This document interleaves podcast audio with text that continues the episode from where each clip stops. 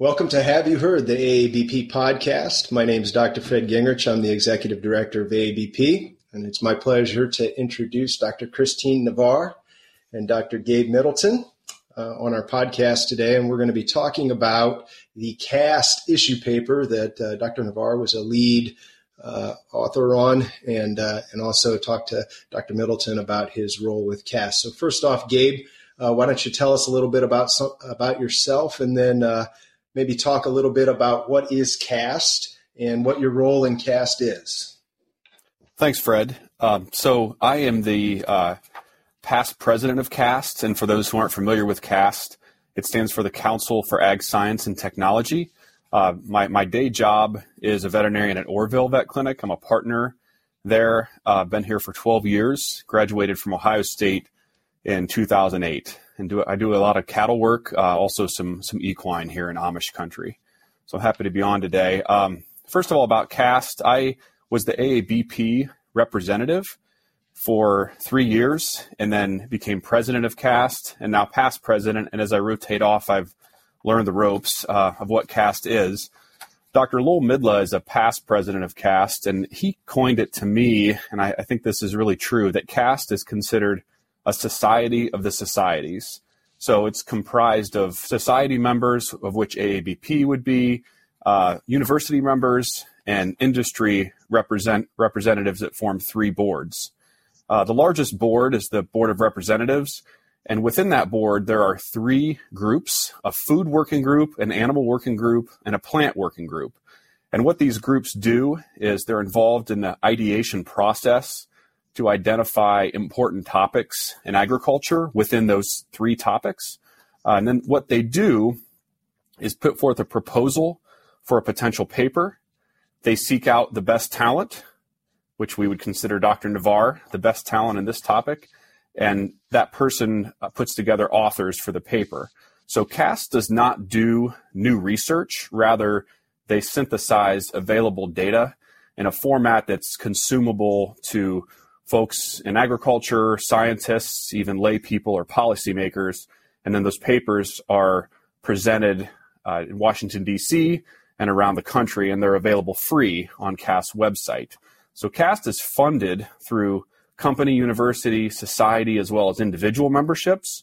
And we do receive funding for these papers, uh, but, but we typically just use that money to go towards those papers, and that's not a large part of, of CAST budget. We do the papers, which is our main product, to really try to educate those folks about the key issues in agriculture. Yeah, great, great. And AABP is a is a member of CAST, of course, and our our current uh, representative is Jason Nickell. And uh, you know, we really appreciate the the collaboration and the opportunity to work with with CAST. So, Christine, uh, why don't you first introduce yourself? Tell us a little bit about uh, you and your role with CAST and, and, and your role with AABP as well. Yeah, so uh, I'm Christine Navarre. I'm currently the extension veterinarian um, with the um, Louisiana State University Agricultural Center. I've, uh, I was in uh, mixed practice, uh, rural practice years ago, and uh, went back into academia and, and now in extension. And um, I am current parliamentarian for ABP, and I'm also a, a past president. And uh, really honored uh, to be asked to work on this paper, and want to thank CAST for for getting me involved. Yeah, absolutely. So, and and Christine, you were involved with AABP when we initially, uh, when our organization initially started looking at the subject of uh, rural veterinary practice sustainability and a potential shortage of food animal veterinarians. And AABP formed the Food Supply Veterinary Medicine Coalition. Um, and uh, uh, at that time, uh, it was predicted there'd be a 4% increase in demand uh, from 2004 to 2016. And then in 2011, AABP formed that ad hoc rural veterinary practice uh, committee, now called our Veterinary Practice Sustainability Committee. Uh, maybe can you talk a little bit about what this committee did, uh, what it looks like now, and uh, maybe some of the findings that AABP came up with at that time when this subject was initially discussed? Yeah, thanks, Fred. So the the results of that, um, the Food Supply Veterinary Medicine Coalition, uh, and ABP was part of that, came out, and um, we, you know, kind of jumped on the low hanging fruit. They, you know, said that there was going to be a demand for rural students and we didn't have enough students. And so a lot of us jumped on the bandwagon and started recruiting students uh, to veterinary school or helping with that. You know, we had practitioners talking about how, you know, much they loved rural uh, practice and, and, being veterinarians. And so we had a, a really uh, big recruitment push. And then around 2009, 2010, the ABP leadership, uh, Dr. Roger Saltman was president at the time, and I was vice uh, president. Really started to hear from our student members that said, you know, boy, you've said that there's jobs out there and we can't find any. And so uh, Roger formed a committee and handed it off to me, and then that. Uh, or an ad hoc committee. And, and, over the next year, when I was president, we um, met several times in person and uh, and came up with a, an opinion summary. And the the the basic outcome of that was that we really need to be careful in that um, the issue is not just a shortage of, of people, that it's really a rural community and a, a rural practice uh, issue, and it's it's bigger than just training students and recruiting uh, students. You know, some of these areas just can't support a large animal veterinary business, uh, and so we, you know, really kind of wanted to put a break the brakes on, you know, do we need to recruit more students? Uh, do we need to have more veterinary s- school seats? Uh, you know, those things are important to look at, but that's only part of a much bigger picture. Right. Absolutely. And so that's now uh, morphed into you know your role with with cast on this what was your role christine with this paper and and uh, you know the the other um, uh, authors on the paper? What was their role? How did this come about? So I was asked, um, Dr. Middleton asked me to, to chair this committee, and then I worked with CAS to find committee members. We wanted uh, veterinarians, we needed ag economists, we have some rural sociologists on the committee uh, to really take a, a, a, large look at this. And so my job was to help put the committee together and then look at the questions posed by the the cast um, board, uh, and then take those committee members and divide and conquer. And so each committee member, um, we formed some subgroups, uh, and those subgroups uh, tackled um, certain parts of this paper. And then my job was to get back together and, and put it all together uh, into one package. Okay. Okay. And uh, what what was the central question? What was the paper uh, trying to address? so the the topic was recruitment and retention, uh, you know, and how important that is. That's the title. How important uh, recruitment and retention is to maintaining a, a, a, food animal veterinary supply, and and how important that is. Um, and so we kind of boiled it down um, into, you know, why is it difficult to recruit and retain food animal veterinarians. And we looked at not only private practice, um, but public health veterinarians. And we looked at both rural and non rural, although much of the literature focuses on uh, rural veterinarians. And really, my goal and the committee's goal was not necessarily to find the, the magic, you know, silver bullet but to kind of put all the issues in one place and show how interrelated those issues are so we can move forward and and making sure that people understand that it's going to take a multi-pronged approach to maintain an adequate you know veterinary coverage for animal agriculture and public health. We can't just you know cherry pick the things that we're interested in or we think are important. It's it's it's one big system and we have to look at the entire system. Yeah. Yeah absolutely.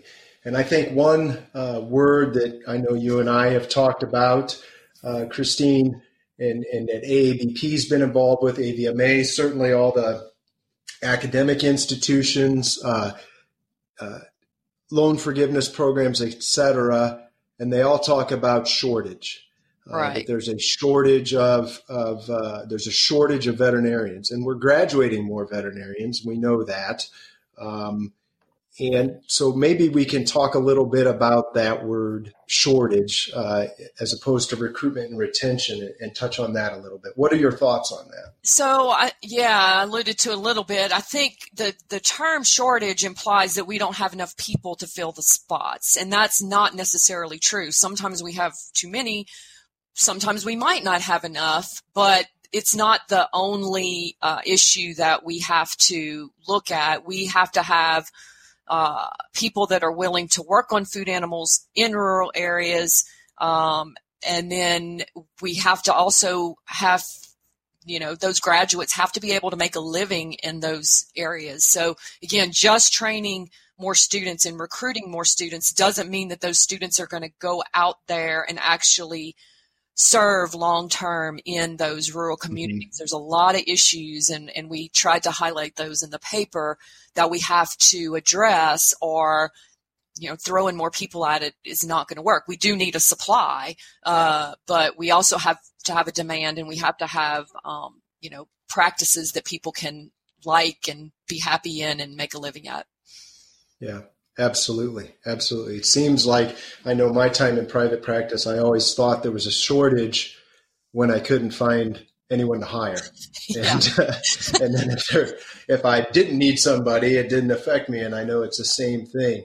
Um, and maybe Gabe, you know, you're, you're a, you're a practice owner, um, and, and, and do a lot of, of cattle work and, and just rural practice. Your practice is probably pretty typical of a Midwest rural practice maybe if you could talk a little bit about uh, about demand. You know, I know that was addressed in the paper that one of the ways for us to address shortage situations is that if there is a demand for veterinary services in that area, uh, then veterinarians are going to work there.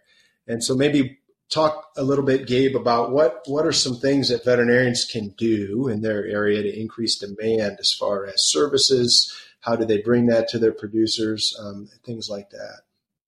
Sure. So I think that primarily demand is, is often related to market forces, which are obviously rapidly changing. And for anyone that follows the current dairy markets due to COVID 19, there's been a significant dairy crash, which you know may and probably will affect demand in the next few months. But I think having diversity within your practice is an excellent way to weather tough times and create the need or the opportunity to hire more food animal veterinarians and ones that are proficient. And I think being trained on and, and becoming proficient in non traditional services is a great way to increase demand. So, for example, uh, milk quality analysis, parlor analysis, uh, lung ultrasounds, dr- uh, drug residue avoidance training, records analysis, nutrition. Uh, these are these are areas that if vets don't jump into these roles, there's often someone else that will. And obviously, we all uh, make a living doing reproduction on dairies, um, but there's there's huge opportunities to do some other things, and it may be a great way to get uh, young folks involved in rural practice. And I also think that having a plan for practice ownership transition makes a practice a lot more attractive to proficient young uh, food animal oriented vet students so that they can understand a way that they may be able to invest in a rural business and, and increase their worth over time. And I think that that is uh, something that may be overlooked when we try to get young folks to come back to rural areas. Yeah, absolutely. Absolutely. And uh, Christine, uh, what are some of the challenges uh, of rural practice that uh, that the paper talked about, and uh, maybe some things that we can fix, and then there's some things we can't fix uh, because that's what rural life is like. Uh, I think all three of us on the phone we we like rural life. Uh, we can't probably fathom living in a very urban environment. So, what are some of the uh, challenges that rural practice has that that that are obstacles? Yeah, some of it, you know, has to do with um, the practices themselves, and then a lot of it is just, you know, living in a rural area, and uh, you know, from a most rural practices or a lot of rural practices are mixed animal, and that's uh, challenging uh, and not you know attractive to everyone. Like you said, the three of us love living in rural areas, but it's it's not for everyone. And from a financial standpoint, even you know those graduates that want to go to a rural area, you know, most young families these days, you know, they're they're dual income uh, families, dual income households, and so uh, finding employment for their significant others, finding childcare, um, just you know not being isolated, having uh, you know colleagues to uh, talk to. You know, it's it's a, easier these days, but uh, a lot of issues that are not. Um, you know, we're not alone in that in the veterinary profession. Those are issues that other medical professions and other um, groups uh, also uh, struggle with. Yeah, yeah. And Gabe, would you do you have anything to add to that as far as uh, challenges with rural practice and how you might address that as a practice owner's perspective? Yeah, I think I think Christine uh, hit the nail on the head with with a lot of what what she brought up. Um, I think you know paying paying students or paying graduate new graduate veterinarians well is really important to set up your practice to where you're able to do that. Um, you know, again, I go back to the economic pressure in ag markets and, and trying to find other ways to add value, I think is, is really, really important for us to do so that we don't just put all of our eggs in the, the reproductive basket on dairy, so to speak, or, or sick cow medicine. Um, you know, student debt is, is a big challenge and, uh, that's probably one of the biggest hurdles that we have to address. Um, but we do have some advantages in rural practice. Cost of living is is much less, and I think if we can find a way to to pay our our recent grads and new grads well, it makes that situation look a lot more attractive to them. Yeah. And I know, Christine, the paper did talk about uh, student debt, its negative impact on well being, and that's been um, studied quite a bit in other uh, studies and papers. Do you want to talk a little bit about uh, what the paper, uh, what the issue paper um, addressed as far as uh, student debt and how that might negatively impact uh, recruitment and retention? Yeah, it's it's not just an issue for food animal veterinarians. It's a it's a profession wide issue, and it, it's something we have to address. And and more specifically, it's not just the debt; it's the you know the income that's um, available to service that debt. So it's the debt to income uh, ratio, and and that's just uh, it's too high right now. It's it's really uh, not sustainable, and a lot of the efforts um, to address it have been done after the fact. So the veterinary medical loan repayment program, which um, helps students with their debt load, uh, forgives that if they stay in in certain food animal um, practices and in need areas, uh, but that doesn't address the underlying, you know, how do we curtail the rise in debt on the front end, and then how do we, uh, as as Gabe said, how do we make sure that salaries are there? And when you look at food animal exclusive practices, whether they're rural or non-rural, they actually have um, high salaries and lower debt. Um, rural practices, mixed practices are, are, really more on the average of the profession. Um, but what we don't know is why that is. We don't know if, you know, students who want to go into food animal, you know, you could speculate that they're more frugal, but that doesn't, you know, there's no data behind that. Or, you know, we, what we really need is just more data um, as to why different areas um, have different debt to income ratios and make sure that we're not um, reading more into some of the numbers than uh, we should. Yeah. Yeah. So I'd like to talk a little bit about retention now, um, because I do feel that just me personally, and in my role with AABP, uh, I feel that retention is a is a problem. I you know we have we have lots of AABP student members, uh, and when I look at AABP data just on renewals, um, we have a pretty interesting what I call a, a survival curve.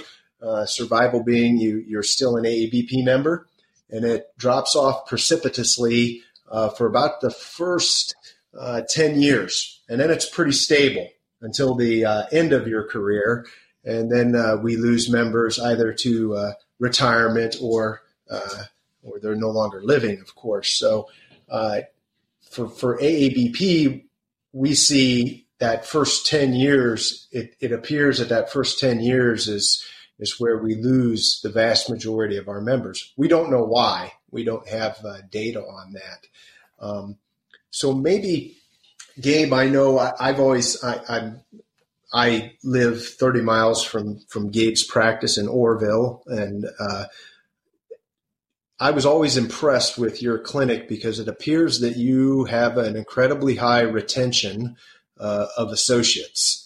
And I always used to joke that uh, your practice reminded me of that uh, um, movie called The Firm, where nobody was ever allowed to leave. So, um, just wondering, you know, how do you keep your associates? How do you keep them happy? I know you talked about paying them well, et cetera, but there's other things that make people stay at a practice besides income. And there's probably some evidence out there that um, the younger generation is is they're motivated by money, but that's not the only thing that makes them happy. Well, I agree with you 100%, Fred. What we've found is that just giving somebody a bonus or a, a cash gift is nice, but it really doesn't mean as much to them as as having some time off to recharge and get their mind back in the right place. Um, you know, I, I, really go back to mentorship, and there's a lot of mistakes that I've made over the last couple years. We have a lot of young associates here, and we have been very fortunate to keep keep most of them here. Um, I made a lot of mistakes in mentorship, but I think I'm I'm learning and trying to improve. And I, I think there's a few things that are really key for people that that have recent or new graduates when it comes to mentorship. So don't just ask if if they need help with something. Don't wait for them or don't have them ask, I'm sorry. Don't wait for them to ask or seek it out. Provide it to them.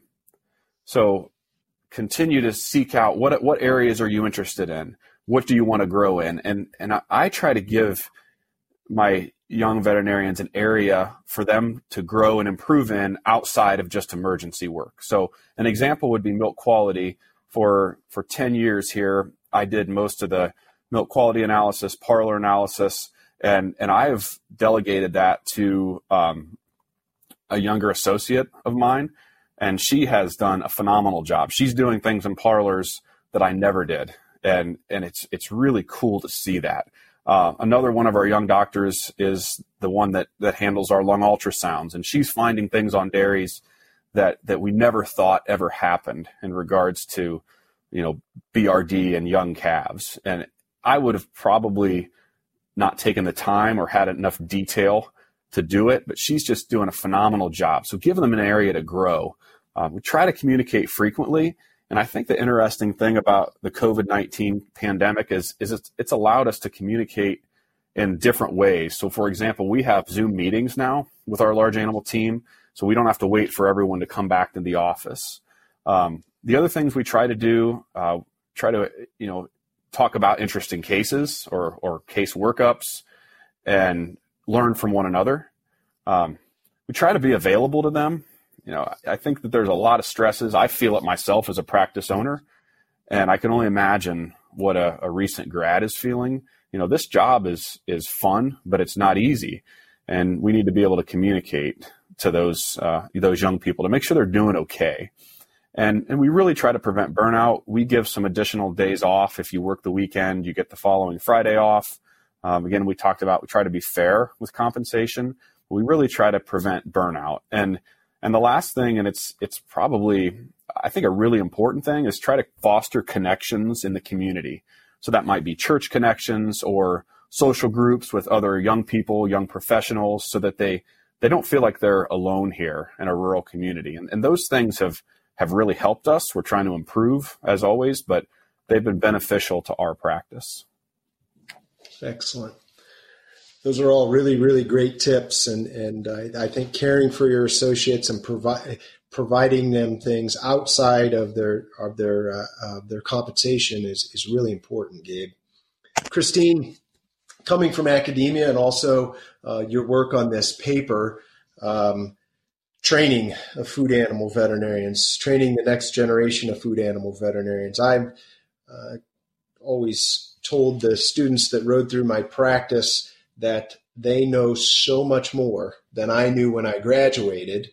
Um, but I feel like I had more confidence uh, when I graduated, which was probably misguided. So, uh, and I think that uh, uh, just the volume of information, the modern uh, medicine, uh, production medicine that these new grads know is is really incredible. But they have to learn a lot besides just cattle medicine or, or rural practice medicine, and that's a challenge for academia. So, maybe talk a little bit about uh, how training of food animal veterinarians within the academic setting and outside of it impacts recruitment and retention and uh, the status of food animal education at colleges of veterinary medicine today. Yeah, so I think um, two of the biggest challenges uh, funding for um, for faculty and, and staff is a is a huge issue. We've got to have people that you know have the time to actually you know that they need to put into the education and um, and then and keep up. I mean, as you said, there's just so much to know, and you've got to learn it before you can pass it on to the students. And um, and so it's it's the academic environment is definitely a challenge, and it's not just for um, for food animal uh, clinicians. Uh, and then that volume of um, information, that information overload, is is a is a huge challenge for the profession. And um, you know, as we've we've seen a lot of programs shift from a you know a, a food animal focus um, you know, to more companion animal, we've got to make sure that we keep some of that broad um, based training because I think we're learning.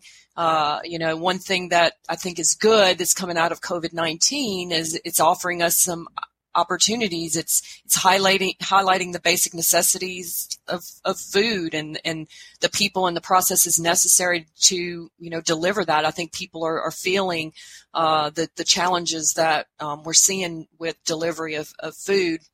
It's highlighting One Health, uh, and then it's also shifting how we uh, deliver education to students um, out of necessity. We, you know, we have to get creative on how we're uh, teaching, and you know, we're cooperating across student lines. On Friday, I'm actually doing rounds for Oklahoma State, and you know, before COVID, we wouldn't even thought of doing that. We were all kind of in our little silos. So I think going forward, uh, it's going to make us better. And and when we have students who are very well trained, then that's the basis for their confidence. Yeah, they're you know we've got to teach them how to use that and and how to prioritize things. But you know, well trained people are um, are more confident and they're more competent, and then that makes them happier in practice, and that leads to uh, retention. And so it's it's it's a huge piece that can't be forgotten about.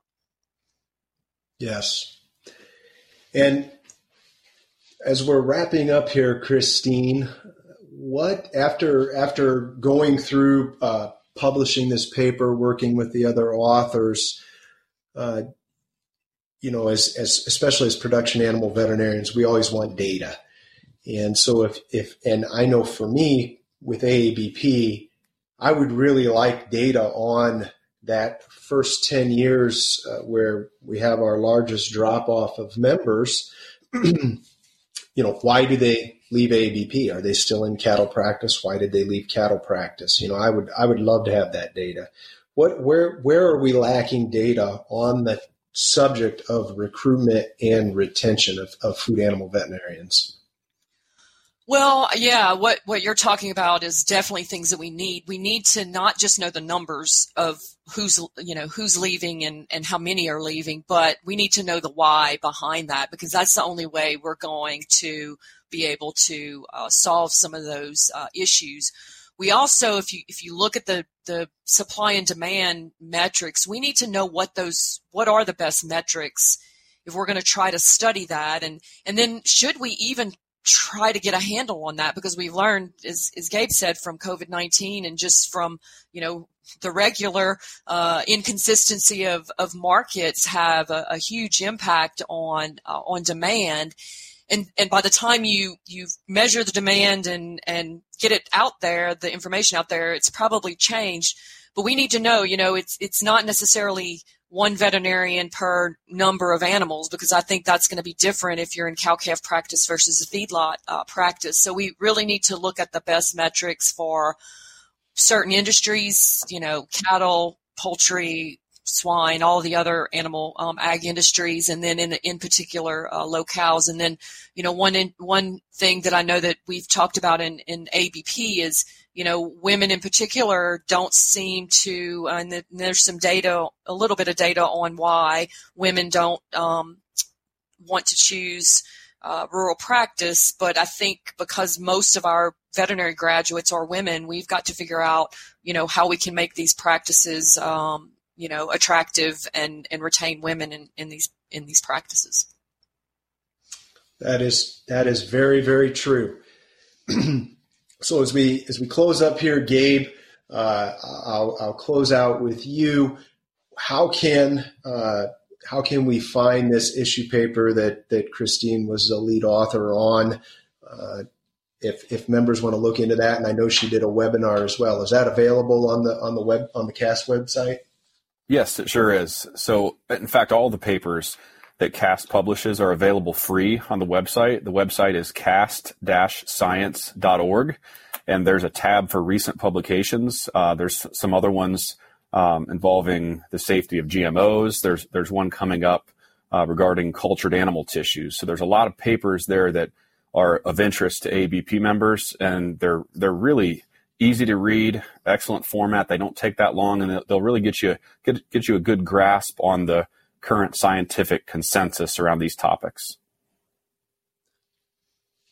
Great. So I would encourage our members and listeners of this podcast to go to cast-science.org and, and find this issue paper uh, and also the webinar uh, that Christine did here a couple weeks ago is also recorded and available there, where she goes through uh, what we talked about here in the podcast and what they found in the issue paper. So I would encourage our members to do that, and you can certainly donate or join CAST uh, as well uh, when you're on that website.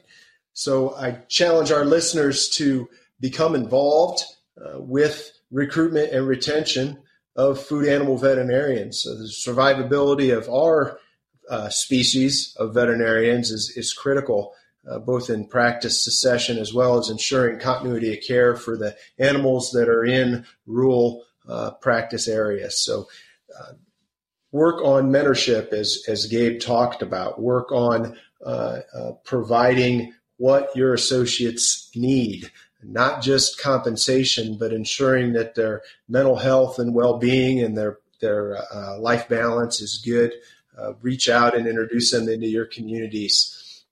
And also, uh, recruitment is important too. Uh, recruiting uh, the, the, the younger folks from your rural communities and encouraging them to to uh, attend veterinary school. Uh, is a great way to, to recruit people down the road into your practice and into into rural practice. I'd like to thank both of you for taking part in our podcast today. I appreciate your time greatly. Thanks, Fred. Thanks, Fred.